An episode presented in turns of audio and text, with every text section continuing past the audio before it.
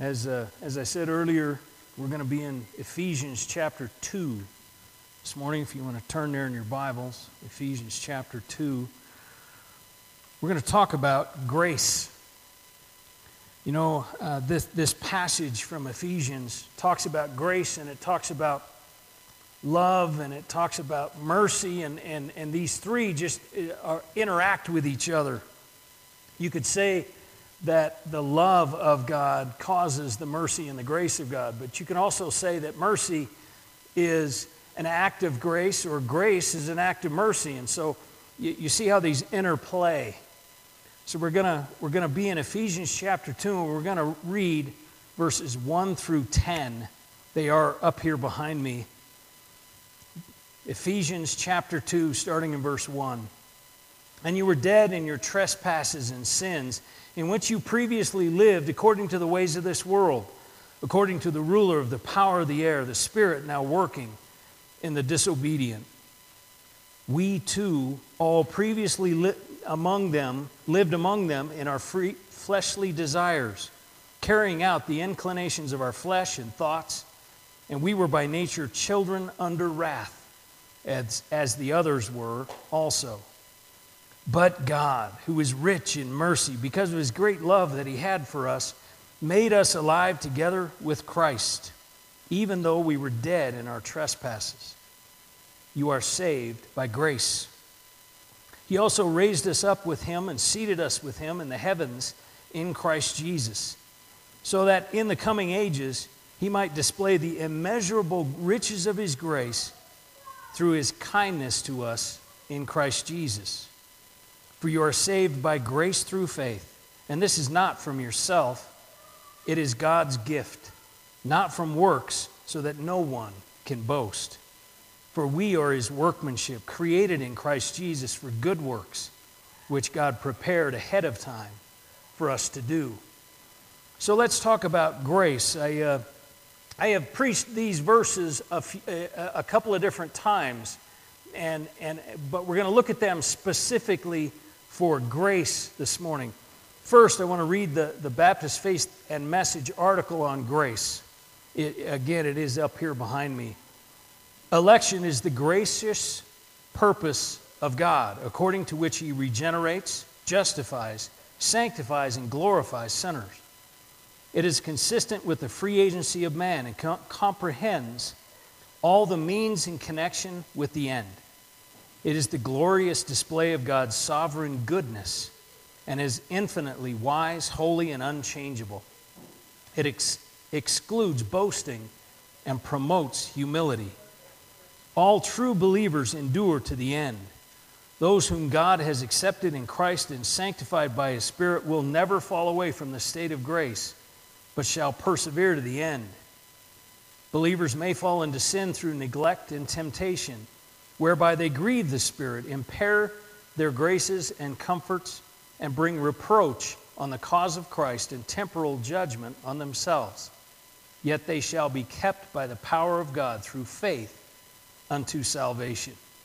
Now, underneath this article, if, you're, if you've got the little book, and there's more of them back there if you want one, there's about 50 scripture references. Now, I chose these because uh, specifically they, they just speak of grace in a way that I think we need to understand it. So let's look first at the main points here. It says that grace regenerates, justifies, sanctifies, and glorifies sinners. If these, if these terms sound familiar, it's because we just have studied those for the last two weeks. The last two weeks we've talked about salvation. And these, these four regeneration, justification, sanctification, glorification these are aspects of salvation that we have studied for the last two weeks. So, so in essence, grace applies salvation to us. Secondly, grace is God's sovereign goodness.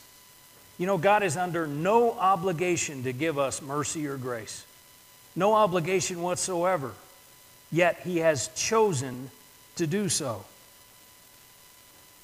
And because God, grace brings sanctification, as it says earlier, grace is literally the empowerment we need to live the Christian life. grace also seals us for eternity. We believe in, in what is called eternal security, which means that we cannot lose our salvation. And we'll see that as we study our way through these verses. Uh, Psalm 3, for instance, says, Salvation belongs to the Lord. So if it belongs to the Lord, how can we lose it? Right? But we'll see more as we study through. So let's kind of look at our passage and walk our way through. First one is grace brings salvation. Verses 1 through 3 show us our condition, show us what, what we bring to the table. What do we bring to the table? We're dead in our trespasses and sin. Dead. We bring death and sin to the table.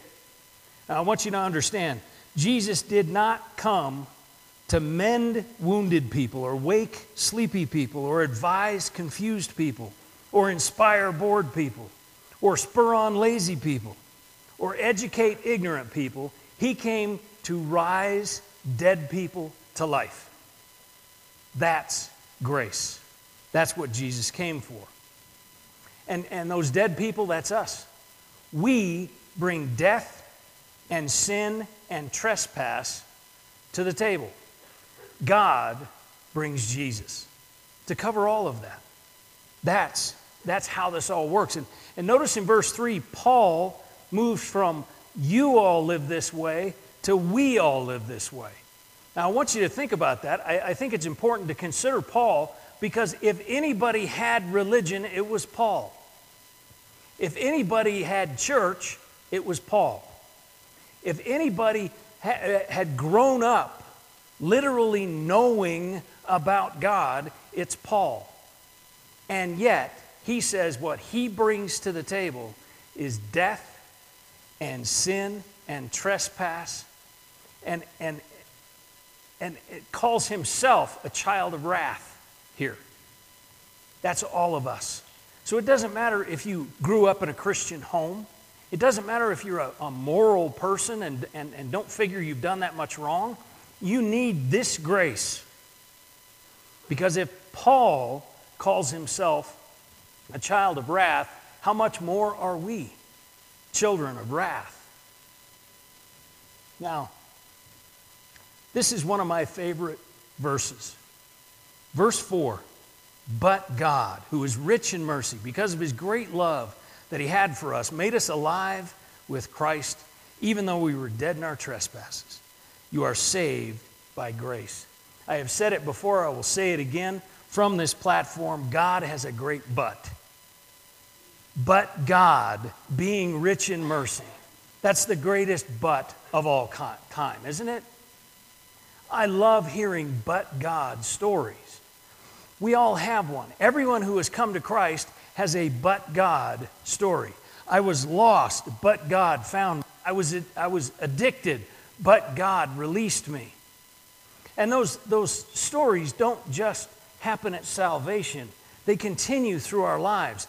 I talked to somebody this week who was certain they were going to die absolutely certain they were going to die, but God intervened and gave him life, restored his life. These but God stories continue in our lives. We all have a but God story. Now, verse 4 says, God is rich in mercy. Rich in mercy. Now, I want you to, to, to think about something. In Scripture, only mercy and grace are considered the riches of God or are described as the riches of God. His, he's certainly holy, and his perfection in holiness and justice and so many other attributes are certainly laid out. But only grace and mercy are called his riches. His riches. And so he's rich in mercy and immeasurable riches of grace. You can see how grace and, and mercy work together here eh, with love because it is God's great love that causes his rich mercy and his immeasurable riches of grace that saves us. And it continues to, to apply salvation to us day by day. As I said earlier, God does not owe us anything. If anything, what we deserve is God's wrath, not His mercy, not His grace, not His love. If we deserve anything, it's His wrath. God has chosen to act in mercy and grace and love.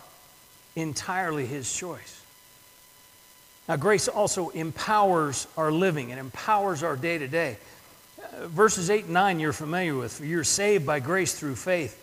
And this is not from yourselves, it is God's gift, not from works, so that no one can boast. And it's kind of a restatement of, ver, uh, of the end of verse 5. You are saved by grace. But he goes on to say, We are his workmanship, created in Christ Jesus for good works, which God prepared ahead of time for us to do. So, this grace that saves us continues to work in our lives. It continues to, to empower us to do the, God, the, the work that God has set out before us to do. He continues to work in us. He literally recreates us from dead to, to life and, and plans for us to do things. And His grace empowers us doing those things. So, the work of sanctification, which, which we discussed last week, sanctification, being made holy, being more like Christ, that is the work of grace in our life. It's the but God of every day. We, we continue to have this gift of grace. And, and, and literally, charis is the, the Greek word for, for grace, and it's also translated gift. And so, in, in just a, a couple of chapters over in Ephesians 4, Paul says, Now grace was given to each of us according to the measure of Christ's gift. And he goes on to talk about the, the gifts apostle, prophet, evangelist, pastor, teacher. So these gifts of grace are, are, are our spiritual gifts. They are the gifts that we use to do the, the work that God has set before us, has prepared for us to do.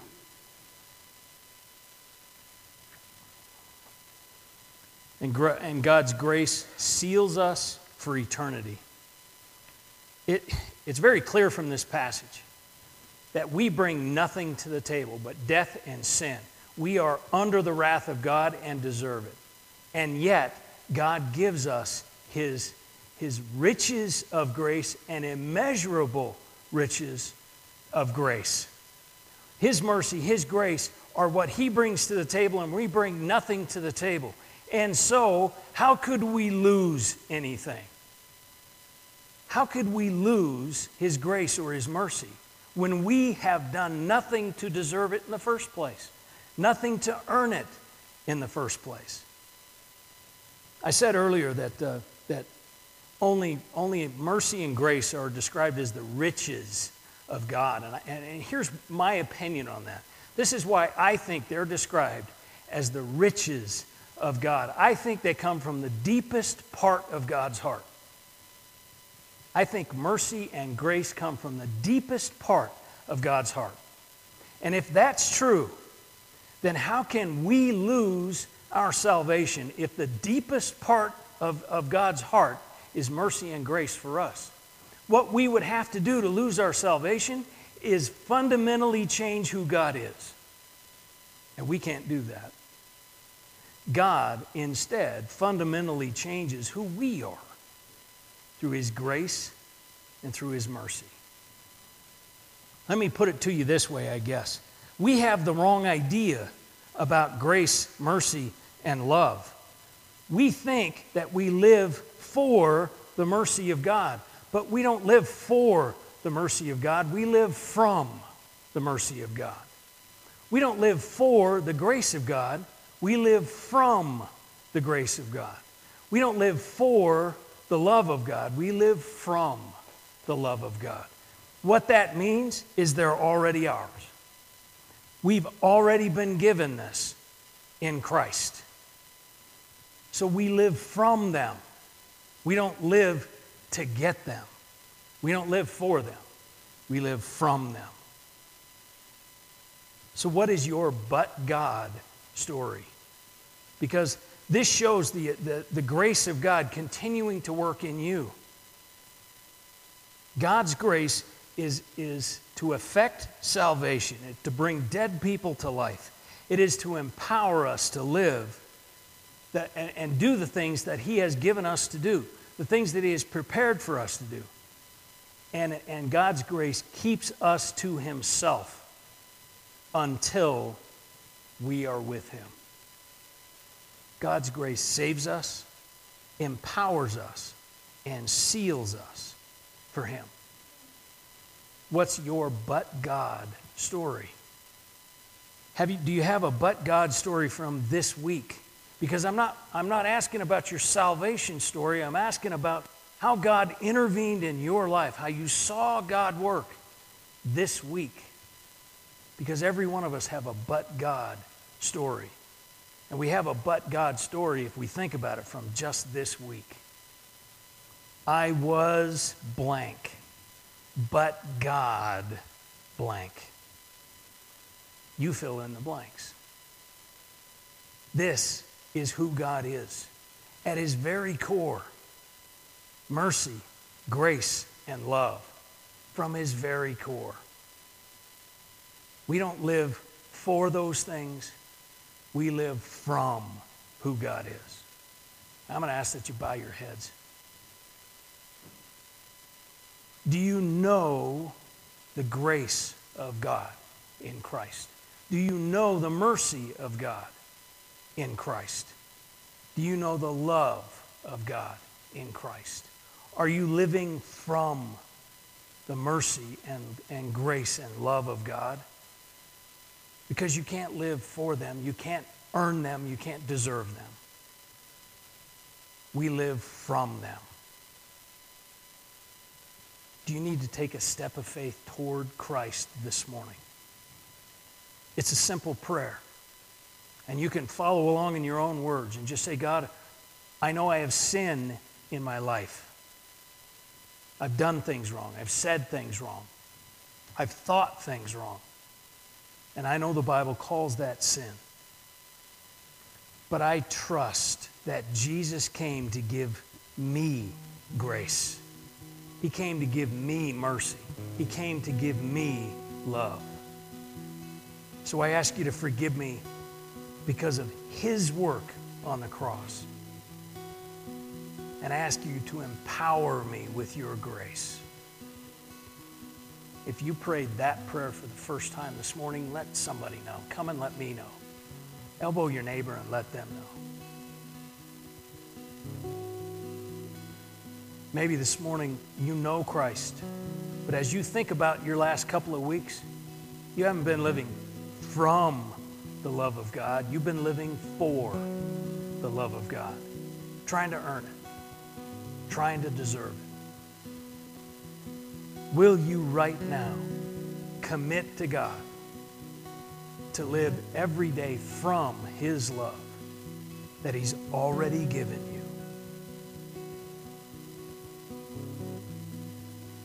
Father, we thank you for this reminder of grace.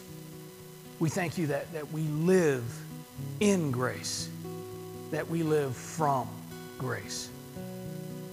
Help us to understand day by day what that means to live your grace out. We ask in the name of Jesus. Amen.